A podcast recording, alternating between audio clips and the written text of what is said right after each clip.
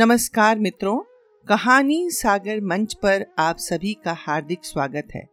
मैं श्रद्धा पांडे, इस मंच से आपको कथा सम्राट मुंशी प्रेमचंद की कहानियाँ सुनाती हूँ और आज की कहानी का नाम है, सुजान भगत।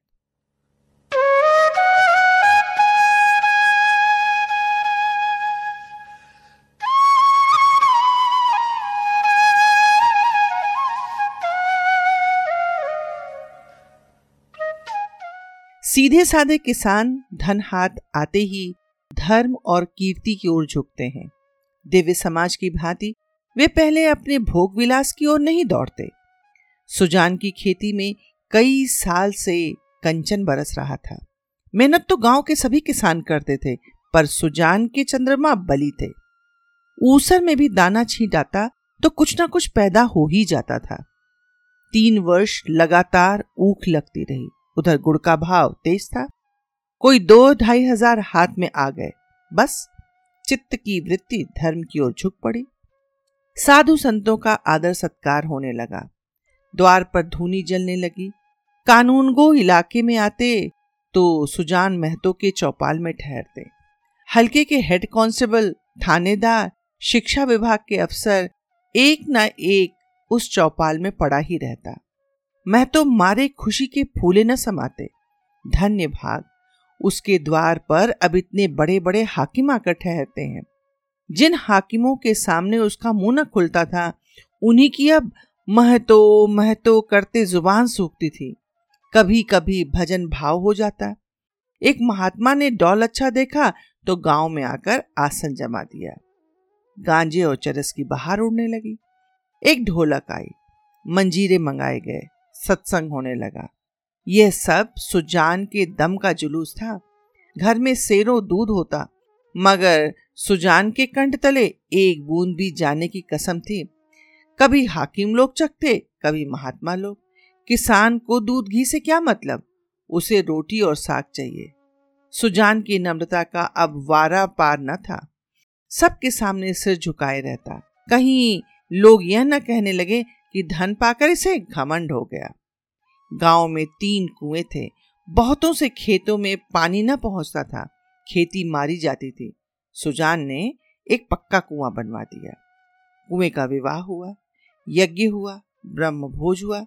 जिस दिन पहली बार पुर चला, सुजान को मानो चारों पदार्थ मिल गए। जो काम गाँव में किसी ने न किया, वह बाप दादा के पुण्य प्रताप से सुजान ने कर दिखाया।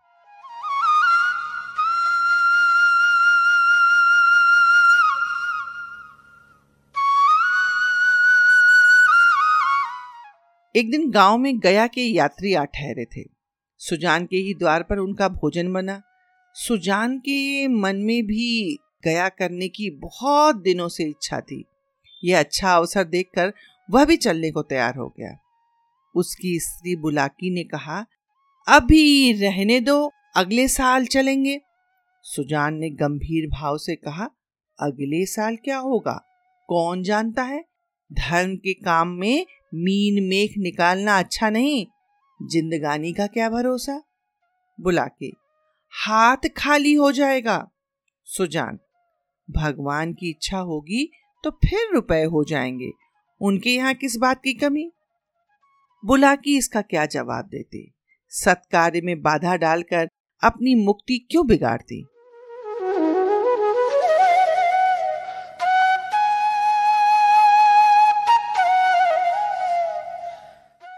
प्रातःकाल स्त्री और पुरुष गया करने चले। वहाँ से लौटे तो यज्ञ और ब्रह्मभोज की ठहरी।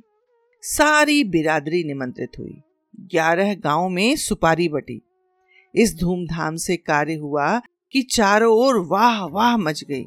सब यही कहते कि भगवान धन दे तो दिल भी ऐसा दे। घमंड तो छू नहीं गया। अपने हाथ से पत्थर उठाता फिरता था। कुल का नाम जगा दिया बेटा हो तो ऐसा हो। बाप मरा तो घर में भूनी भाँग भी नहीं थी। अब लक्ष्मी घुटने तोड़कर बैठी है। एक द्वेषी ने कहा, अरे, कहीं से गड़ा हुआ धन पा गया है। इस पर चारों ओर से उस पर बौछारे पड़ने लगी। हाँ तुम्हारे बाप दादा खजाना छोड़ गए थे। यही उसके हाथ लग गया। अरे भैया, ये धर्म की कमाई है। तुम भी तो छाती फाड़ कर काम करते हो। क्यों ऐसी ऊख नहीं उगती? क्यों ऐसी फ़सल नहीं होती? भगवान आदमी का दिल देखते हैं, जो खर्च करता है, उसी को देते हैं।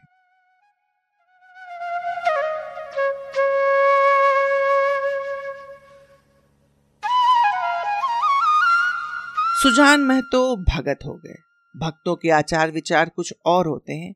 वह बिना स्नान किए कुछ नहीं खाता।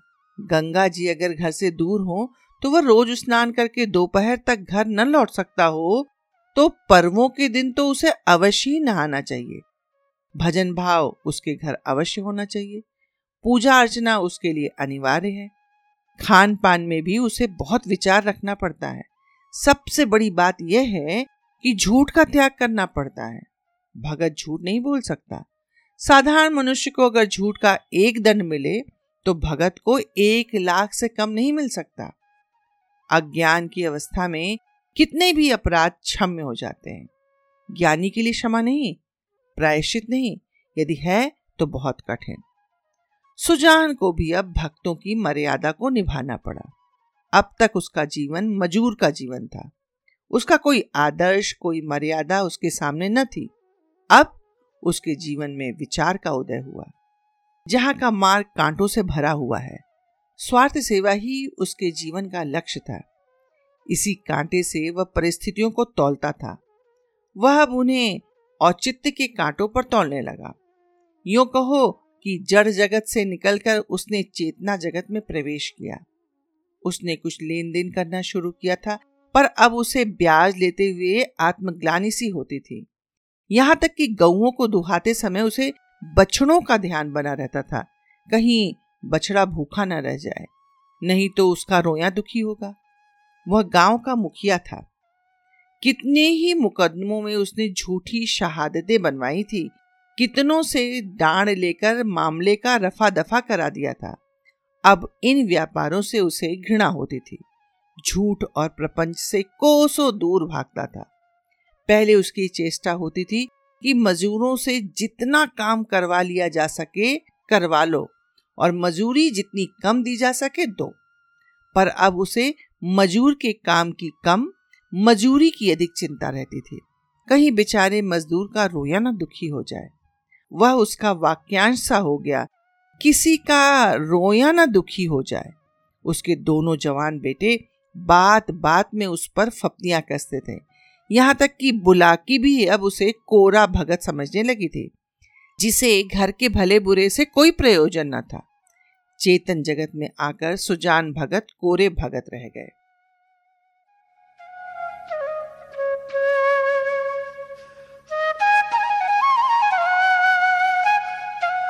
सुजान के हाथों से धीरे धीरे अधिकार छीने जाने लगे। किस खेत में क्या बोना है?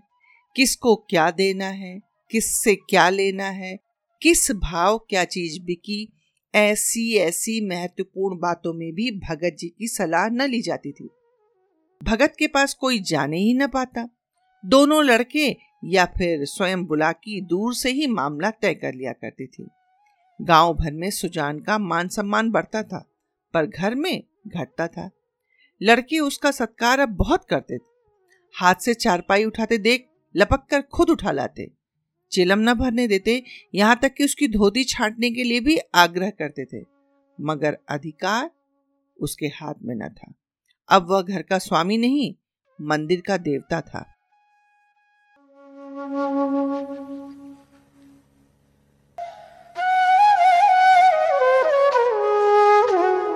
एक दिन बुलाकी ओखली में दाल छाट रही थी। एक भिकमंगा द्वार पर आकर चिल्लाने लगा। बुलाकी ने सोचा दाल छाट लूँ तो कुछ दे दूँ? इतने में बड़ा लड़का भोला आकर बोला, अम्मा, एक महात्मा द्वार पर खड़े गला फाड़ रहे हैं, कुछ दे दो, नहीं तो उनका रोया दुखी हो जाएगा। बुलाकी ने उपेक्षा के भाव से कहा, भगत के पाँव में क्या मेहंदी लगी है? क्यों कुछ ले जाकर नहीं दे देते? क्या मेरे चार हाथ हैं? किस किस का रोया सुखी करूँ? दिन भर तो तांता लगा रहता है। भोला चौपट करने पर लगे हुए हैं, और क्या? अभी महंगू बेंग देने आया था, हिसाब से सात मन हुए। तौला तो पौने सात मन ही निकले। मैंने कहा, दस सेर और ला। तो आप बैठे बैठे कहते हैं, अब इतनी दूर कहाँ जाएगा? भरपाई लिख दो, नहीं तो उसका रोया दुखी होगा। मैंने भरपाई नहीं लिखी, दस शेर बाकी लिख दी। बुलाकी बहुत अच्छा किया तुमने। बकने दिया करो। दस पाँच दफे मुँह की खा जाएँगे तो आप ही बोलना छोड़ देंगे। भोला, दिन भर एक न एक खुचड़ निकालते रहते हैं। सौ दफे कह दिया कि तुम घर गृहस्थी के मामले में न बोला करो। पर इनसे बिना बोले रहा ही नहीं जाता। बोला की, मैं जानती इनका ये हाल होगा तो गुरु मंत्र न लेने देती। बोला भगत क्या हुए हैं? कि दीन दुनिया दोनों से गए। सारा दिन पूजा पाठ में उड़ जाता है। अभी ऐसे बूढ़े नहीं हो गए कि कोई काम ना कर सके। बुलाकी ने आपत्ति की, भोला, ये तुम्हारा कु अन्याय है। फावड़ा, कुदाल अब उनसे नहीं हो सकता, लेकिन कुछ ना कुछ तो करते ही रहते हैं। बैलों को सानी पानी देते हैं ना, गाय दुहाते हैं और फिर जो कुछ भी हो सकता है करते हैं। भिक्षुक अभी तक द्वार पर खड़ा चिल्ला रहा था। सुजान ने जब घर में से किसी को कुछ लाते न देखा तो उठकर अंदर आ गए और कठोर स्वर में बोले, तुम लोगों को कुछ सुनाई नहीं देता क्या? द्वार पर कौन घंटे भर से खड़ा भीख मांग रहा है? आपका काम तो दिन भर करना ही है। एक क्षण भगवान का भी काम कर लिया करो। बुला के, तुम तो भगवान का काम करने बैठे हुई हो। क्या घर भर भगवान ही का काम करता रहेगा? सुजान अच्छा कहाँ आटा रखा है? लाओ, मैं ही निकाल कर दे आऊँ। तुम रानी बनकर बैठो। बुला की, आटा मैंने मर मर पीसा है। अनाज दे दो। ऐसे मुड़चिरों के लिए पहर रात उठकर चक्की नहीं चलाती हूँ। सुजान भंडार घर में गए और एक छोटी सी छबड़ी में जौ से भरे हुए निकले। जौ शेर भर से कम न था। सुजान ने जान कर केवल बुलाकी और भोला को चिढ़ाने के लिए भिक्षा परंपरा का उल्लंघन किया था। तिस पर यह दिखाने के लिए कि छबड़ी में बहुत ज़्यादा जौ नहीं है, वह उसे चुटकी से पकड़े हुए थे। चुटकी इतना बोझ संभाल न सकती थी। हाथ काँप रहा था। एक क्षण विलंब होने से छबड़ी के हाथ से छूटकर गिर पड़ने की संभावना थी, इसलिए वह जल्दी से बाहर निकल जाना चाहते थे। सहसा भोला ने छबड़ी उनके हाथ से छीन ली और त्योरिया चढ़ाकर बोला सेत का माल नहीं है जो लुटाने चले हो। छाती फाड़ फाड़ कर काम करते हैं, तब दाना घर में आता है। सुजान ने खिसिया कर कहा, मैं भी तो नहीं बैठा रहता। भोला भीख भीख की तरह दी जाती है, लुटाई नहीं जाती। हम तो एक बेला खाकर दिन काटते हैं कि पति पानी बना रहे, और तुम्हें लुटाने की सूझी है। तुम्हें क्या मालूम कि घर में क्या हो रहा है? सुजान ने इसका कोई जवाब नहीं दिया। बाहर आकर भिखारी से कह दिया, बाबा, इस समय जाओ। किसी का हाथ खाली नहीं है और पेड़ के नीचे बैठकर विचारों में मग्न हो गया।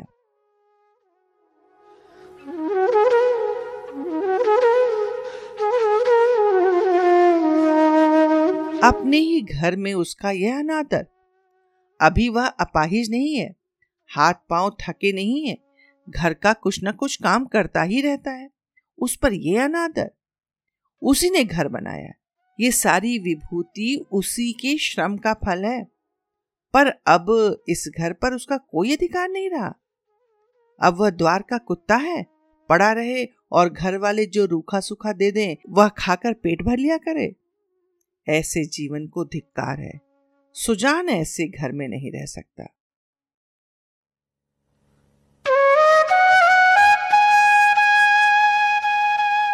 संध्या हो गई। भोला का छोटा भाई शंकर नारियल भर कर लाया।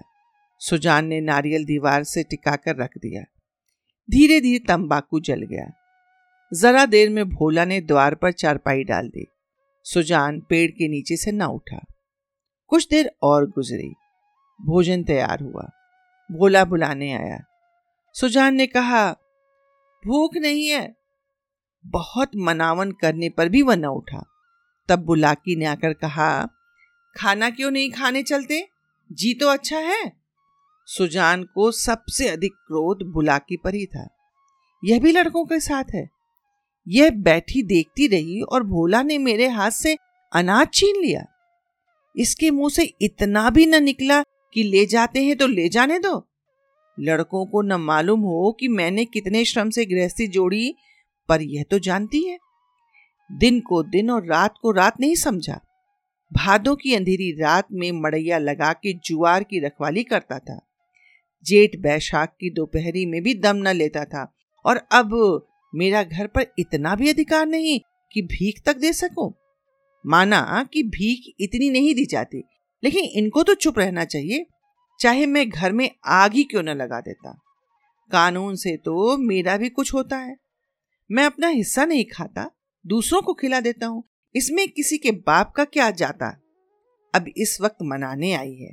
इसे मैंने फूल की छड़ी से भी नहीं छुआ। नहीं तो गाँव में कौन सी ऐसी औरत है जिसने खसम से लाते न खाई हो? कभी कड़ी निगाह से देखा तक नहीं। रुपए पैसे लेना देना सब इसी के हाथ दे रखा। अब रुपए जमा कर लिए हैं तो मुझी से घमंड करती है। अब इसे बेटे प्यारे हैं। मैं तो निखट्टू लुटाऊ, घर फूक हूँ। मेरी इसे क्या परवाह? तब लड़के न थे जब बीमार पड़ी थी और मैं गोद में उठाकर वैद्य के घर ले गया था। आज इसके बेटे हैं और यह उनकी माँ है। मैं तो बाहर का आदमी हूँ। मुझसे घर से मतलब ही क्या? मुझसे घर से मतलब ही क्या? सुजान बोला, अब खा पीकर क्या करूँगा? हल जोतने से रहा, फावड़ा चलाने से रहा मुझे खिलाकर दाने को क्यों खराब करोगी? रख दो, बेटे दूसरी बार खाएँगे। बुला के, तुम तो जरा जरा सी बात पर तिनक जाते हो। सच कहा है, बुढ़ापे में आदमी की बुद्धि मारी जाती है।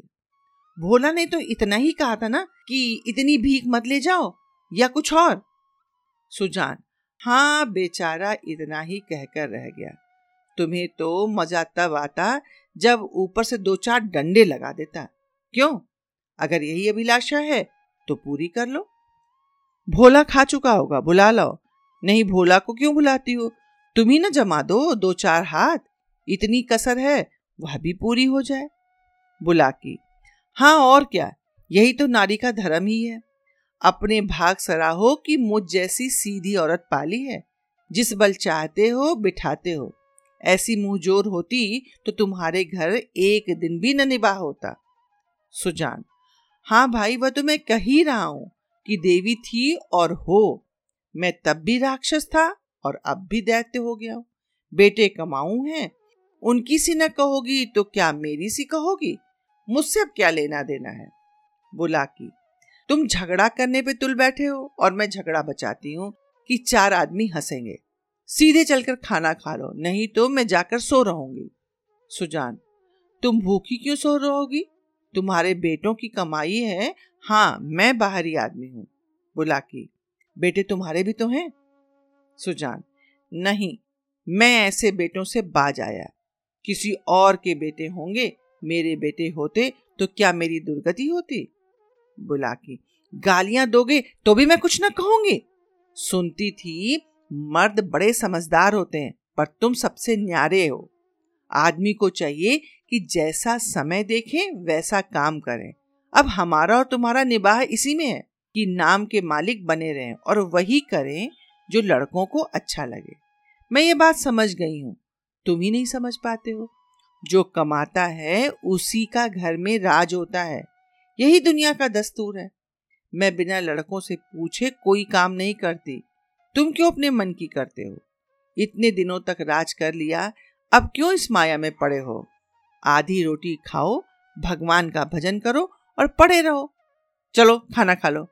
सुजान तो अब मैं द्वार का कुत्ता हूँ? बुला के, बात जो थी वो मैंने कह दी।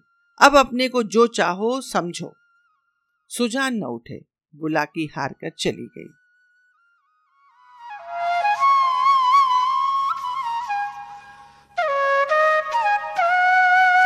सुजान के सामने अब एक नई समस्या खड़ी हो गई थी। वह बहुत दिनों से घर का स्वामी था और अब भी ऐसा ही समझता था।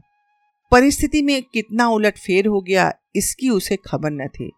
लड़के उसका सेवा सम्मान करते हैं, ये बात उसे भ्रम में डाले हुए थी। लड़के उसके सामने चिलम नहीं पीते, खाट पर नहीं बैठते। क्या यह सब उसके गृह स्वामी होने का प्रमाण न था? पर आज उसे ज्ञात हुआ कि यह केवल श्रद्धा थी। उसके स्वामित्व का प्रमाण नहीं। क्या इस श्रद्धा के बदले वह अपना अधिकार छोड़ सकता था? कदापि नहीं। अब तक जिस घर में राज्य किया, उसी घर में पराधीन बनकर वह नहीं रह सकता। उसको श्रद्धा की चाह नहीं, सेवा की भूख नहीं, उसे अधिकार चाहिए था अधिकार। वह इस घर पर दूसरों का अधिकार नहीं देख सकता था। मंदिर का पुजारी बनकर वह नहीं रह सकता था। न जाने कितनी रात बाकी थी। सुजान ने उठकर गणासे से बैलों का चारा काटना शुरू किया। सारा गाँव सोता था, पर सुजान कटनी काट रहे थे। इतना श्रम उन्होंने अपने जीवन में कभी न किया था। जब से उन्होंने काम करना छोड़ा था, बराबर चारे के लिए हाय हाय पड़ी रहती थी। शंकर भी काटता था, भोला भी काटता था, पर चारा पूरा न पड़ता था। आज वह इन लौंडों को दिखा देंगे, चारा कैसे काटना चाहिए। उनके सामने कटिया का पहाड़ खड़ा हो गया और टुकड़े इतने महीन और सुडौल थे, मानो सांचे में ढाले गए मुँह अंधेरे बुलाकी उठी तो कटिया का ढेर देखकर दंग रह गई। बोली, क्या भोला आज रात भर कटिया ही काटता रहा? कितना कहा कि बेटा जी से जहान है, पर मानता ही नहीं, रात को सोया ही नहीं। सुजान भगत ने ताने से कहा वह सोता ही कब है, जब देखता हूँ काम ही करता रहता है। ऐसा कमाऊ संसार में और कौन होगा? इतने में भोला आँखें मलता हुआ बाहर निकला। उसे भी ये ढेर देखकर आश्चर्य हुआ। माँ से बोला, क्या शंकर आज बड़ी रात को उठा, अम्मा? बुला की, वो तो पड़ा सो रहा है। मैंने तो समझा तुमने काटी होगी। भोला मैं तो सवेरे नहीं उठ पाता। दिन भर चाहे जितना काम कर लूँ, पर रात को मुझसे नहीं उठा जाता। बुला के तो क्या तुम्हारे दादा ने काटी है? भोला हाँ मालूम तो होता है। रात भर सोए नहीं। मुझसे कल बड़ी भूल हुई। अरे, वो तो हल लेके जा रहे हैं। जान देने पे उतारू हो गए क्या? बुला की, क्रोधी तो सदा के हैं। अब किसी की सुनेंगे थोड़े ही। भोला शंकर को जगा दो, मैं भी जल्दी से मुँह हाथ धोकर हल ले जाऊँ। जब और किसान के साथ भोला हल लेकर खेत में पहुँचा तो सुजान आधा खेत जोत चुके थे। भोला ने चुपके से काम करना शुरू किया। सुजान से कुछ बोलने की उसकी हिम्मत न पड़ी। दोपहर हुआ, सभी किसानों ने हल छोड़ दिए, पर सुजान भगत अपने काम में मग्न। भोला थक गया। उसकी बार बार इच्छा होती थी कि बैलों को खोल दे। मगर डर के मारे कुछ कह नहीं सकता था। सबको आश्चर्य हो रहा है कि दादा कैसे इतनी मेहनत कर रहे हैं। आखिर डरते डरते बोला, दादा, अब तो दोपहर हो गई है, हल खोल देना? सुजान हाँ खोल दो। तुम बैलों को लेकर चलो, मैं डांड फेंक कर आता हूँ। भोला मैं साँझ को डांड फेंक दूँगा। सुजान, तुम क्यों फेंक दोगे? देखते नहीं खेत कटोरे की तरह गहरा हो गया है, तभी तो बीच में पानी जम जाता है। इस गोइन के खेत में बीस मन का बीघा था। तुम लोगों ने इसका सत्यानाश कर दिया। बैल खोल दिए गए। भोला बैलों को लेकर चला, पर सुजान डांड फेंकते रहे। आधे घंटे बाद डांड फेंक कर वे घर आए।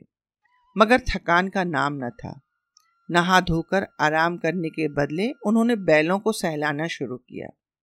उनकी पीठ पर हाथ फेरा, उनके पैर मले, पूछ सहलाई, बैलों की पूछ खड़ी थी। सुजान की गोद में सिर रखकर उन्हें अकथनीय सुख मिल रहा था। बहुत दिनों के बाद उन्हें यह आनंद प्राप्त हुआ था। उनकी आँखों में कृतज्ञता भरी हुई थी। मानो वे कह रहे थे, हम तुम्हारे साथ दिन रात काम करने को तैयार हैं। अन्य कृषकों की भांति, भोला भी कमर सीधी कर ही रहा था कि सुजान ने फिर हल उठाया और खेत की ओर चले। दोनों बैल उमंग से भरे दौड़ चले जाते थे। मानो उन्हें स्वयं खेत में पहुँचने की जल्दी थी।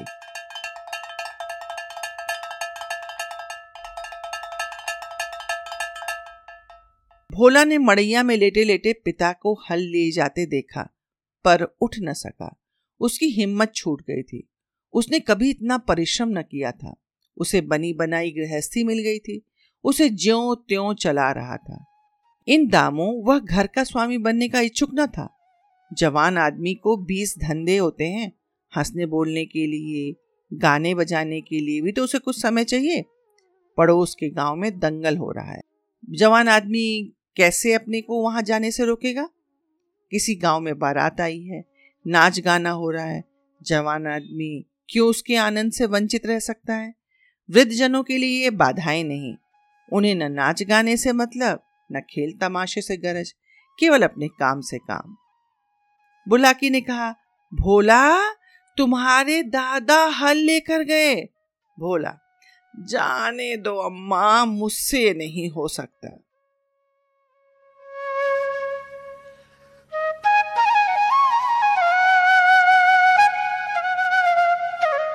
सुजान भगत के इस नवीन उत्साह पर गाँव में टीकाएँ हुई। निकल गई सारी भक्ति, बना हुआ था। माया में फंसा हुआ है, आदमी काहे को भूत है। मगर भगत जी के द्वार पर अब फिर साधु संत आसन जमाए देखे जाते हैं। उनका आदर सम्मान होता है। अब की उसकी खेती ने सोना उगल दिया। बखारी में अनाज रखने की जगह नहीं मिलती। जिस खेत में पाँच मन मुश्किल से होता था, उसी खेत में अब की दस मन की उपज हुई। चैत का महीना था। खलिहानों में सतयुग का राज था। जगह जगह अनाजों के ढेर लगे हुए थे। यही समय है जब कृषकों को थोड़ी देर के लिए अपना जीवन सफल मालूम होता है, जब गर्व से उनका हृदय उछलने लगता है। सुजान भगत टोकरे में अनाज भर भर कर देते थे और दोनों लड़के टोकरे लेकर घर में अनाज रखाते थे। कितने ही भाट और भिक्षुक भगत जी को घेरे हुए थे। उनमें वह भिक्षुक भी था जो आज से आठ महीने पहले भगत के द्वार से निराश होकर लौट गया था। सहसा भगत ने उस भिक्षुक से पूछा, क्यों बाबा? आज कहाँ कहाँ चक्कर लगा आए? भिक्षुक, अभी तो कहीं नहीं गया भगत जी, पहले तुम्हारे ही पास आया हूँ। भगत अच्छा तुम्हारे सामने ढेर है इसमें से जितना अनाज उठाकर ले जा सकते हो, ले जाओ। भिक्षुक ने शुभ नेत्रों से ढेर को देखकर कहा, जितना अपने हाथ से उठाकर दे दोगे, उतना ले लूँगा। भगत, नहीं, तुमसे जितना उठ सके, उठा लो। भिक्षुक के पास एक चादर थी। उसने कोई दस सेर अनाज उसमें भरा और उठाने लगा। संकोच के मारे और अधिक भरने का उसे साहस न हुआ। भगत उसके मन का भाव समझकर आश्वासन देते हुए बोले, बस, इतना तो एक बच्चा भी उठा ले जाएगा। भिक्षुक ने भोला की ओर संदिग्ध नेत्रों से देखकर कहा, मेरे लिए तो इतना बहुत है। भगत, नहीं, तुम सकुचाते हो, अभी और भरो। भिक्षुक ने एक पसेरी अनाज और भरा और फिर भोला की ओर सशंक दृष्टि से देखने लगा। भगत, उसकी ओर क्या देखते हो? बाबा जी, मैं जो कहता हूँ, वह करो। तुमसे जितना उठाया जा सके, उठा लो। भिक्षुक डर रहा था कि कहीं उसने अनाज भर लिया और भोला ने गठरी न उठाने दी तो कितनी भद्द होगी। और भिक्षुकों को हंसने का अवसर मिल जाएगा। सब यही कहेंगे कि भिक्षुक कितना लोभी है, उसे और अनाज भरने की हिम्मत न पड़ी। तब सुजान भगत ने चादर लेकर उसमें अनाज भरा। गठरी बांधकर बोले इसे उठा ले जाओ। भिक्षुक बाबा, इतना तो मुझसे न उठ सकेगा। भगत, अरे, इतना भी ना उठ सकेगा? बहुत होगा तो मन भर। भला ज़ोर तो लगाओ, देखूँ उठा सकते हो कि नहीं? भिक्षुक ने गठरी को आजमाया। भारी थी, जगह से हिली भी नहीं। बोला, भगत जी, ये मुझसे न उठ सकेगी। भगत अच्छा बताओ किस गाँव में रहते हो? भिक्षुक बड़ी दूर है भगत जी। अमोला का नाम तो सुना होगा? भगत। अच्छा आगे आगे चलो, मैं पहुँचा दूँगा। ये कहकर भगत ने ज़ोर लगाकर गठरी उठाई और सिर पर रखकर भिक्षुक के पीछे हो लिए। देखने वाले भगत का ये पौरुष देखकर चकित हो गए। उन्हें क्या मालूम था कि भगत पर इस समय कौन सा नशा है? आठ महीने के निरंतर अविरल परिश्रम का आज उन्हें फल मिला था। आज उन्होंने अपना खोया हुआ अधिकार फिर पाया था। वही तलवार, जो केले को कभी काट नहीं सकती, सान पर चढ़कर लोहे को काट देती है। मानव जीवन में लाग बड़े महत्व की वस्तु है। जिसमें लाग है, वो बूढ़ा भी हो तो जवान है। जिसमें लाग नहीं, गैरत नहीं, वह जवान भी मृतक है। सुजान में लाग थी और उसी ने उन्हें अमानुषीय बल प्रदान कर दिया था। चलते समय उन्होंने भोला की ओर सगर्व नेत्रों से देखा और बोले, ये भाट और भिक्षुक जो खड़े हैं ना, कोई खाली हाथ लौटने ना पाए। भोला सिर झुकाए खड़ा था। उसे कुछ बोलने का हौसला ना हुआ। वृद्ध पिता ने उसे परास्त कर दिया था। धन्यवाद।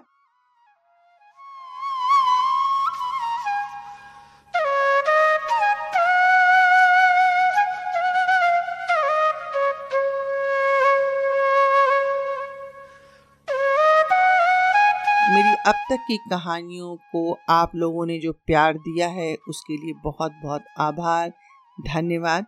और मैं आप लोगों से अनुरोध करूँगी कि मेरी ये कहानी यदि आप लोगों को पसंद आ रही है तो अपने मित्रों के साथ साझा ज़रूर कीजिए। बहुत जल्दी एक नई कहानी के साथ मिलूँगी। तब तक राम राम।